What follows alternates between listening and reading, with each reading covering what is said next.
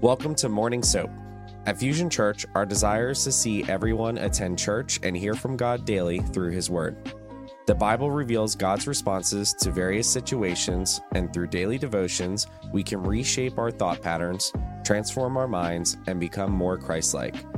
Join us here every Monday through Friday as different pastors and leaders from Fusion Church provide insightful devotions and teachings based on the day's scripture. For the current soap reading plan, visit fusionchurch.cc/soap and join us as we deepen our understanding and relationship with God. All right, so good. Well, good morning, everybody. So great to see all of you and ready and excited to dive into the Word of God with you this morning. Thank you so much for soaping with us as we are pressing into 1 Chronicles 23. We have some incredible stuff going on in the life of Fusion Church right now. As many of us know, we have Freedom Conference coming up shortly. It is right around the corner. We know a lot of us are participants. A lot of us are serving there, and we are already praying for you if you're getting ready to go through our Freedom Conference. We made a huge point just to spend time praying for all of you by name. And believe me, you have someone praying for you actively on your way into Freedom Conference. And come on, our Freedom team members that we're diving in together, I'm so excited. This conference is going to be absolutely incredible. But we also, so that's like our equipping side of our church, we have our DR missions team leaving on Saturday. And we are super excited for everything that God's going to do through them down in the Dominican Republic in Los Cocos. So Church, be sure, pray for the people inside of Fusion, because we have a ton of great things going on right now. And, as we're going to read inside of this passage, how we really should be committed to community and committed to the temple, the things of God, and to see what God is doing inside the life of our church after reading a chapter like this is so cool to see how God blesses when we really do come together, because we really are better together. So let's pray, and we're going to dive into this thing. Father, thank you that we get to press into your word today, that we get to dive into scripture. Holy Spirit, I just pray that you would speak to us, illuminate the word of God today, open the soil of our hearts so that we can receive the seed of your word, Lord. We ask this and praise in Jesus' name. Amen. Amen and amen. All right. So as always, if you have a verse that stands out to you, be sure to put it inside of the chat. If you have any questions, put them inside of the chat. Would love to see them as we're going through this chapter together. I'll do my best to keep my eyes over there. All right. 1 Chronicles 23, I'm reading from the NIV. Starts off verse 1. When David was old and full of years, he made his son Solomon king over Israel. He also gathered together all the leaders of Israel, as well as the priests and Levites. The Levites 30 years old or more were counted, and the total number of men was 38,000. David said, of these 24,000 are to be in charge of the work of the temple of the Lord, and 6,000 are to be officials and judges. 4,000 are to be gatekeepers, and 4,000 are to praise the Lord with musical instruments I provided for that purpose. David separated the Levites into divisions corresponding with the sons of Levi, Gershon, Kohath, and Merari.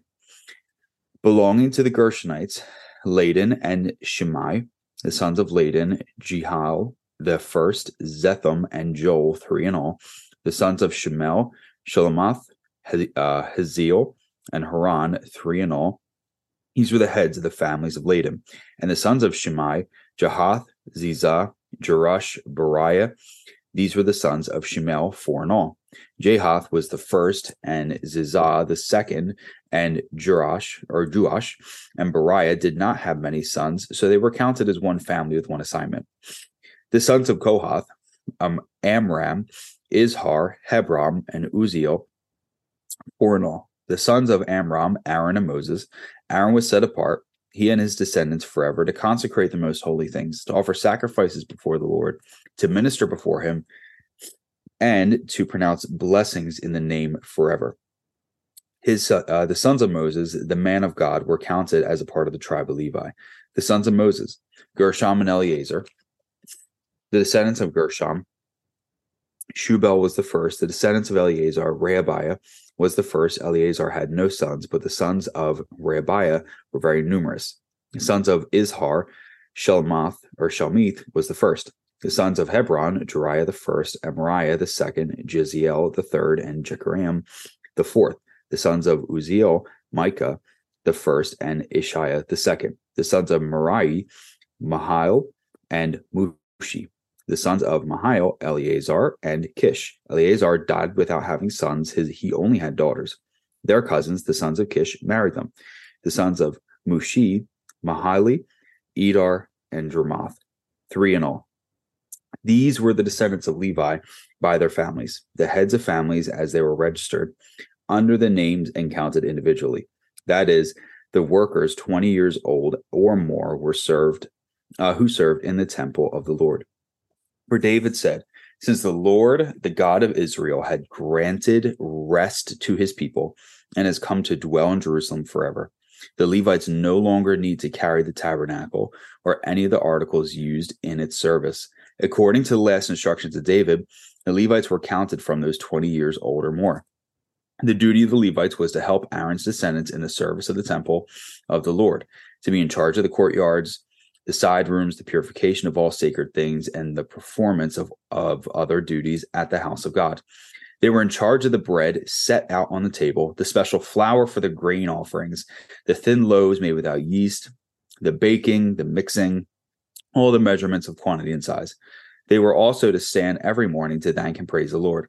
They were to do the same in the evening, and whenever burnt offerings were presented to the Lord on the Sabbaths, at the new moon feasts, and at the appointed festivals, they were to serve before the Lord regularly in the proper number and in the way prescribed to them. And so the Levites carried out their responsibilities for the tent of meeting, for the holy place, and under their relatives, the descendants of Aaron, for the service of the temple of the Lord. Awesome. So good. A lot of names in there. Hope I didn't butcher them. But, when we're doing soap together and we have all these different Hebrew names, it's like almost like best of luck, right? But very excited to dive in this one today. There's quite a few different ways we can attack a chapter like this, but just kind of add like some biblical context. Whenever I'm with you guys, one of like my primary objectives is to look at the text in context, right? Because so many times in the world we live in, we take things out of context. And I know none of us have ever been in an argument before where something was taken out of context, let's say between us and our spouse, right? Because we never take things out of context, but they do it a lot. So we know that they took something out of context, right? And then they found something to be mad at us about, correct? So I think it's really good to hold things inside of context. So let's take a look just really quick, chapter surrounding the chapter. So if we kind of run it back a little bit, the last time I was with you guys, we had talked about how David had this desire to build the temple, but the Lord told David, hey, that's not the assignment I have on your life.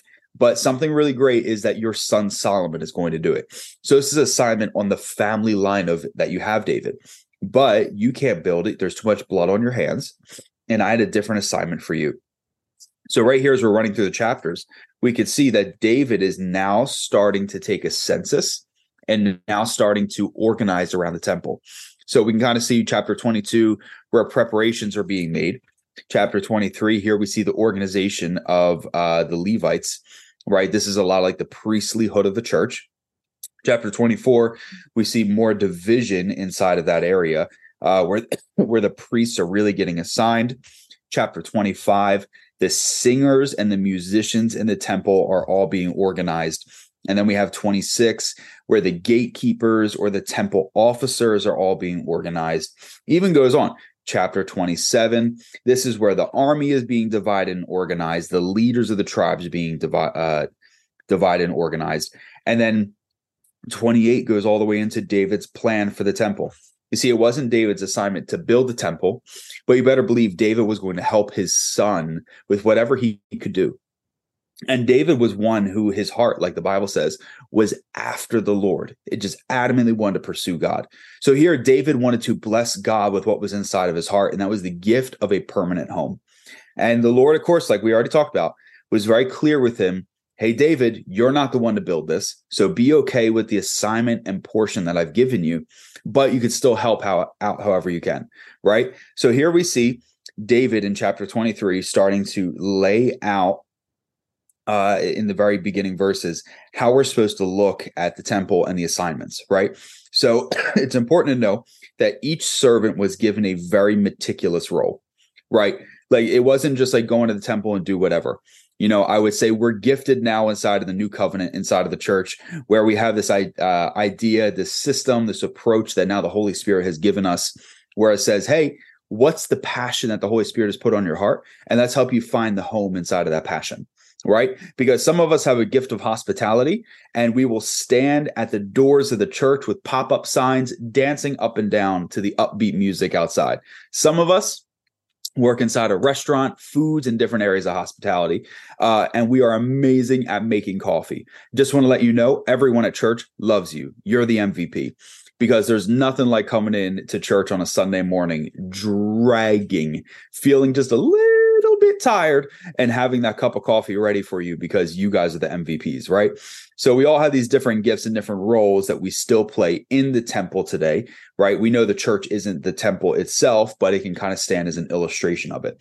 But we see all these different unique gifts, all these diverse gifts, and all these different assignments that God is laying out through his word for the people to fulfill. And as I was reading this chapter, one of the things that was really standing out to me, because I know recently, you know, one of the prior soaps that I did, we talked about the gifts that we have inside of us, taking the fusion assessments to kind of like identify our gifts, the way that God has made us. But today, I just want to talk a little bit as we intro this thing, the gift of community. Because while each and every person inside of the community of the church is gifted, I think community is a gift itself.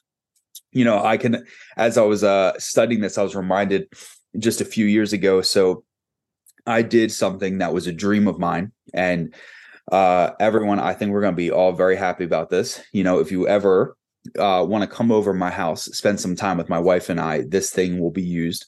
I bought a smoker. And when I say a smoker, I mean a meat smoker, right? Grill, cooker. Sometimes when I say that, there's a little bit of confusion, like pastor, smoker, right? So I just want to make sure we clarify. I bought a grill, a smoker grill. Church, this was a dream of mine for years. I love this thing. During the summer, it never stops running.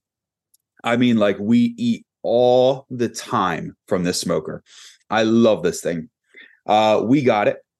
It runs off my phone, so I could pull my phone out.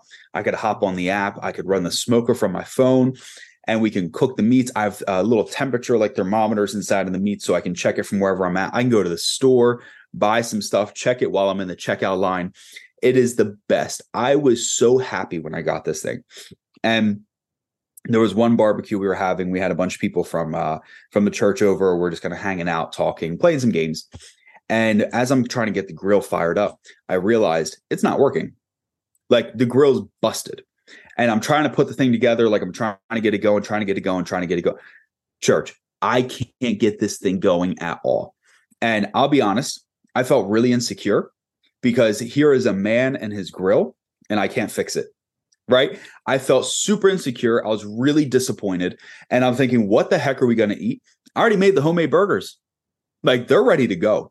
And there's nothing like putting like a burger on the smoker, letting it take the smoke in, doing an open flame and searing it, right?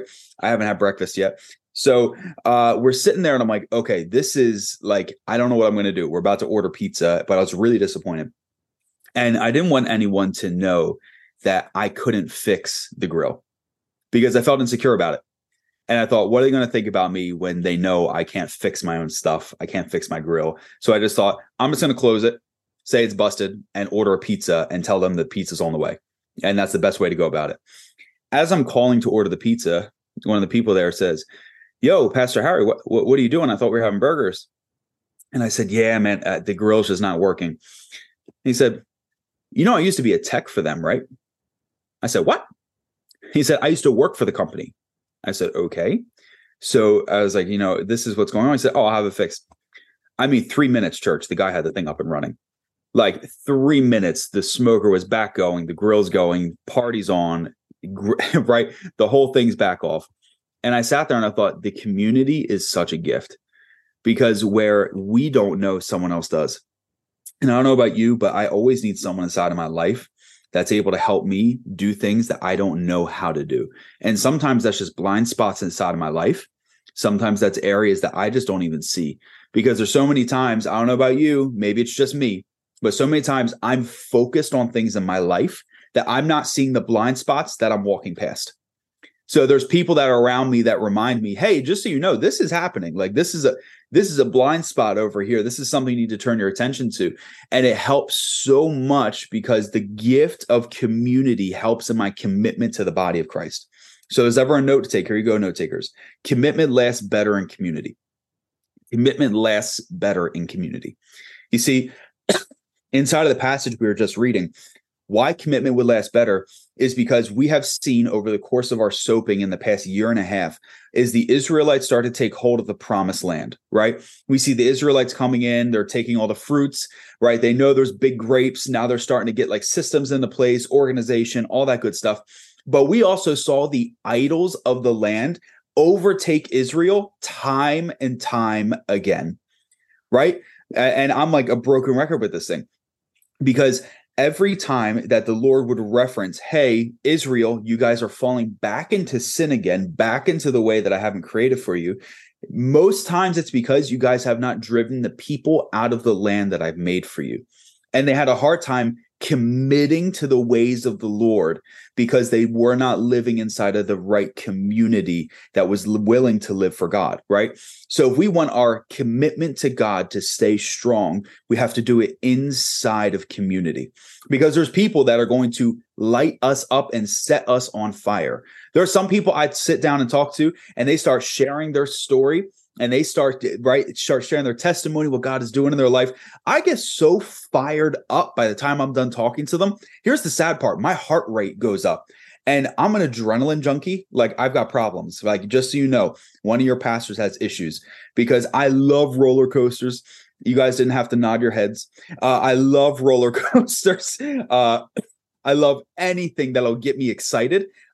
When I'm sitting at a table eating breakfast or having coffee with someone and my heart rate is rising way too high just because of what God is doing in their life, I start to think I need meds, y'all. That or some chamomile tea, right? But here's the thing. This is the beauty of community, because it grows our commitment to God. And this is what David's trying to illustrate. Hey, priests, hey, Levites, as you guys are fulfilling the assigned roles you have inside of the temple, your commitment to God is just going to grow, because you guys are going to be living together, serving together, loving God together. And there is this pure love that comes out as soon as we start loving Jesus as a unit. You see, and it goes on, verse 5, where it says 4,000 are to be gatekeepers, 4,000 to praise the Lord with musicians. I provided for that purpose. David was, and I mean, kind of neurotic, meticulous, correct? Because he literally had them down to the numbers. This is how many. Sometimes when I read passages like that, I begin to think, I wonder if it's like 4,001 were gatekeepers, and like that one person just like snuck in with the hood up. As a youth pastor, one of the common things we deal with whenever we're doing games, group activities, any of that kind of stuff is always, can I be on my friend's team? Right. And I always feel bad, because I'm like, this is teams of 10 and you guys already have 10 people. I like, am I supposed to do 11v10, or what kind of game is 11v11? Like, I don't know if I can do this. Like, this isn't soccer. What am I supposed to do? And like, every time I start, like when I read passages like this, I think of the one student that puts the hood up really quick and sneaks onto the team with their friend. So, but what I love is God is so meticulous with the people and the purpose that they would be serving. And you see, it's kind of a reminder of what it says in 1 Corinthians 14:40, where it says everything inside of the temple is to be done decently and in order, right? We want everything to be done inside of order, inside of the house of God. You know, we're really big on organization. We're really big on order, because we know God blesses order, right? Because when we go ahead and say, God, we want to do this the best we can for you. We want to have excellence in what we do for you, God. Everywhere from sweeping a floor, mopping a floor, vacuuming the floor. You know, just last week, we had Wednesday worship and prayer. And of course, we had baptisms this Sunday prior to this. And come on, we had, I can't even remember, I think like 25 baptisms that Sunday, somewhere around that number. It was absolutely supernatural what God was doing. But how many of us know we have baptisms and that tank is full of water? and underneath that tank is carpet. Come on, somebody. And when carpet gets wet, it gets nasty. Amen. Amen. I know we need to clean it. So, right, we get done Wednesday worship and prayer, and there are the people. And someone comes up and we have a conversation, and next thing you know, someone is saying, we have to take care of the temple of the Lord. We have to keep the heart for the house, have a heart for the house of God. Grabbed a carpet cleaner and started going in on that thing. I thought it was incredible, because we want to have a house that's decently in order and have worship to God that is excellent. You see, I personally believe that David was so meticulous in writing the way, the how, and the who behind how the temple of God was supposed to go because of the sons of Aaron. If you guys remember, Nadab and Abihu, the sons of Aaron, these were the Aaron being the first high priest, right? And these were his two sons. They actually devised their own form of worship inside of the Old Testament. And when they devised their own form of worship, it angered God to the point because he said, hey, I'm letting you know how I want to be loved, and I'm letting you know how to worship. You just can't make up your own worship. And here they were making up their own worship. And the Lord actually had to put a stop to that worship.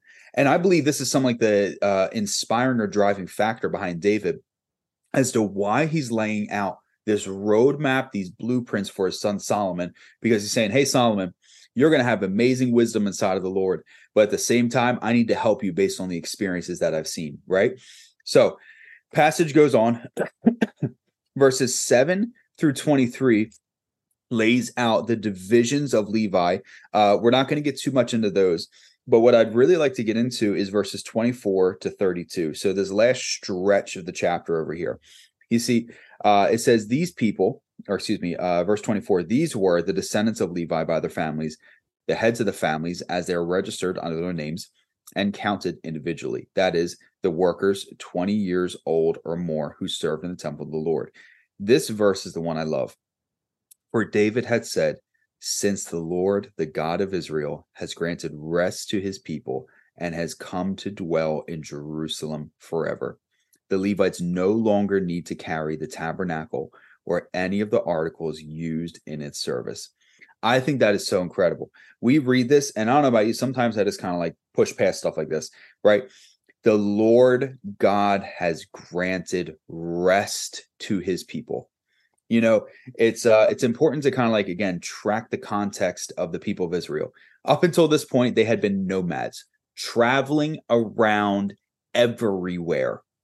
And as they're traveling around everywhere, they're carrying the Ark of the Covenant or the presence of God with them. And if they were to set up camp, they would set up camp around the presence of God. And when they would set up, it's really cool, they would make sure that every single tribe was equal distance from the Ark of the Covenant. So everyone had the equal access or equal distance from the presence of God. I thought that's quite powerful. But right here, they no longer needed to be nomads, right? They'd find their home because the tabernacle was no longer being moved. And I thought this was something that was special because they weren't finding their home around what was convenient. They weren't finding their home around the best grapes in the bushes. Come on, somebody. They weren't finding the best home based on the cattle that was on the hill in the backyard. They were finding their best home based on where the presence of God was finding rest, right? Based on where the temple would be living and based on their proximity to that temple and the presence of God. You see, it would find its home, which Solomon would build. So it means their rest, or another way of saying rest, their peace came from the presence of the Lord having a home. I think it's incredible because what's telling me is the presence of God wants to have a home, you know, and I believe at times that we can feel restless or lack peace inside of our lives because sometimes we nomad around the presence of God, right? Tell me I'm not alone inside of this because sometimes I'll do something that will make me feel guilty inside of my relationship with God, right? Or maybe I'll do something, or maybe my nomadic behavior is that I get so busy, and this is me so often, the to-do list just gets so very big.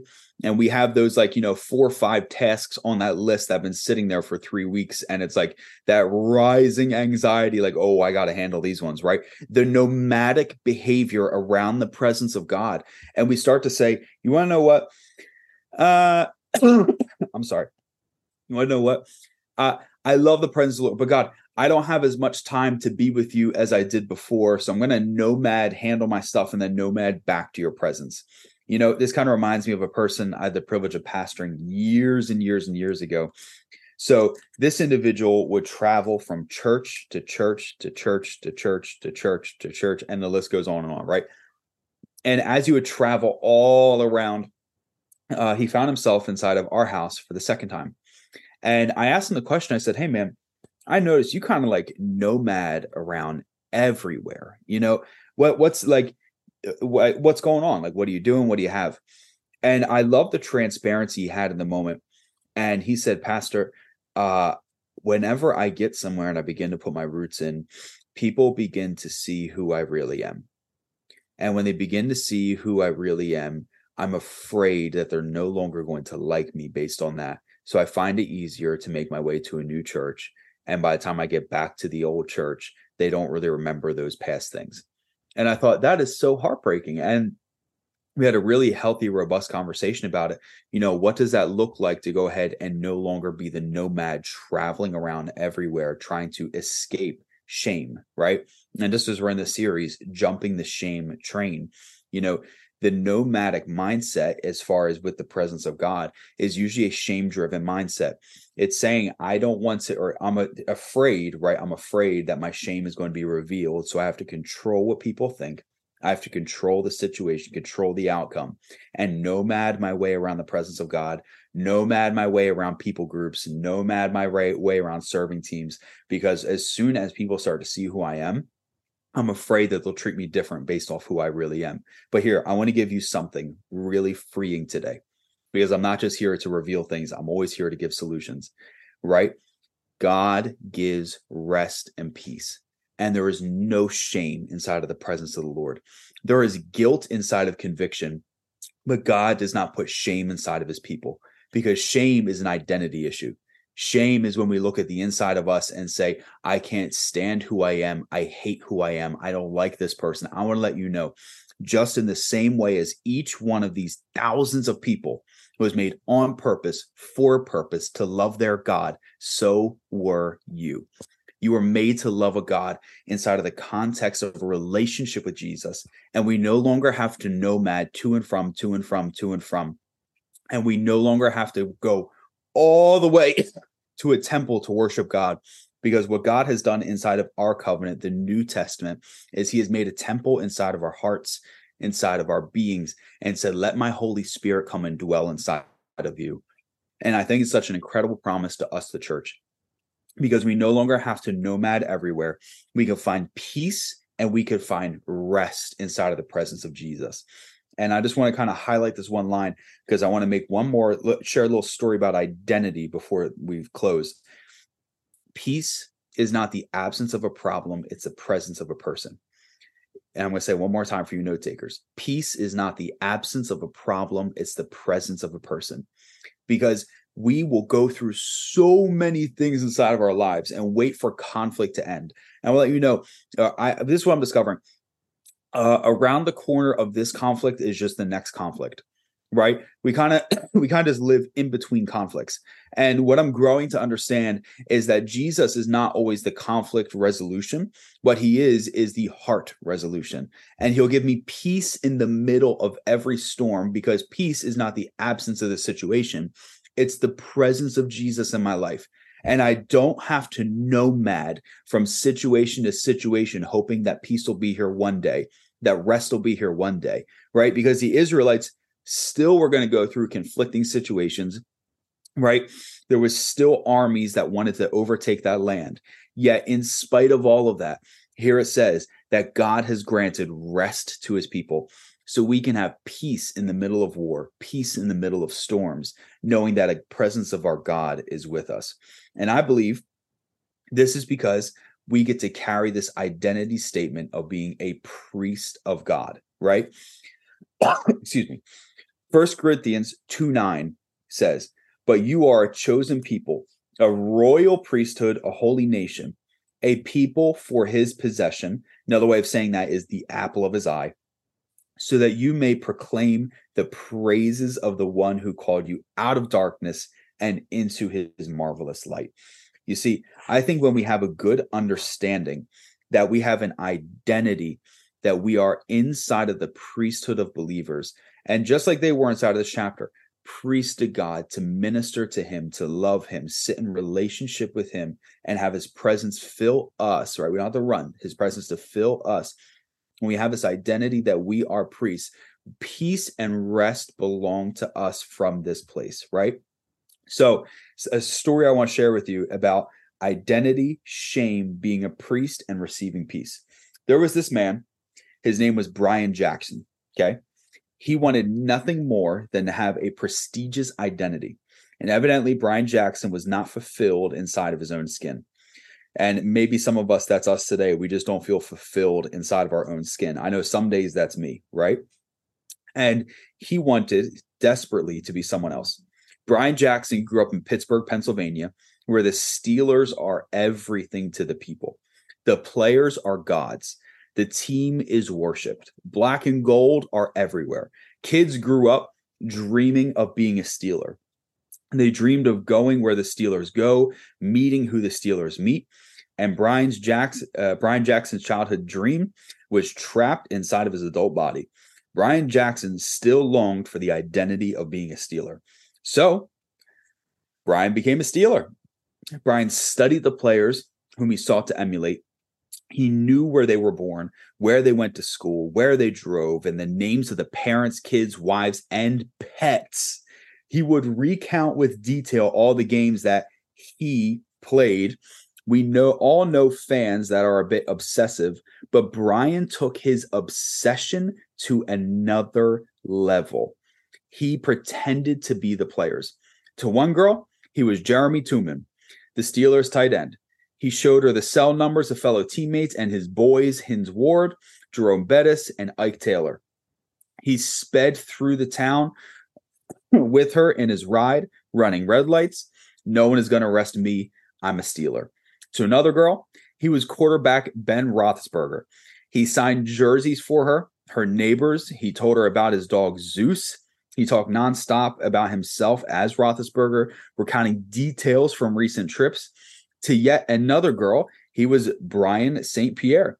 He told her inside stories about his teammates. He signed footballs for her and kids in the neighborhood. Brian Jackson was these players. Each time he drove down to the road wearing official football gloves, he became someone else. And each time he drove through the city bumping his music, he was another man. In his own mind, he became a part of the team. He convinced himself that he and his fellow teammates Hines were tight. He was in. The other players were his buddies. He could go where a Steeler could go. He could meet girls like a Steeler. However, Brian Jackson was discovered, busted, shown to be a fake. The girls learned of his scheme when they saw pictures of the real players in the papers or on TV. Brian faced felony charges for identity theft.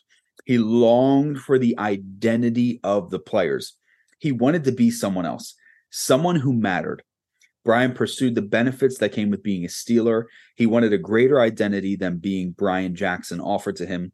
Jackson rambled as he admitted, I just idolize these guys and what they do and the attention they get from women. And I just want that for myself. And I don't think I can do that on my own. And I just want to be them.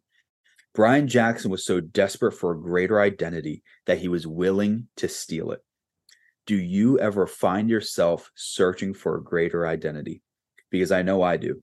And when I do, it is because I've forgotten my great identity as a priest of God. We cannot steal, buy, or earn our identity as priests. God has graciously given us the exciting identity. Our identity as a priest enables us to go where others have longed to go and meet with others have dreamed of meeting. You see, inside of our identity and relationship as a priest, because as this whole passage outlined, right, here's this guy, Brian, who's going through an absolute identity crisis, not knowing who he is, not knowing why he even matters. And here's a passage like this where God outlines, this is who you are. This is why you matter, the purpose that you serve. Why? Because you're a priest to me. You're a lover of who I am. And you see, he had this desire to be prestigious, to meet with people, right, to connect with people that he was never meant to connect with.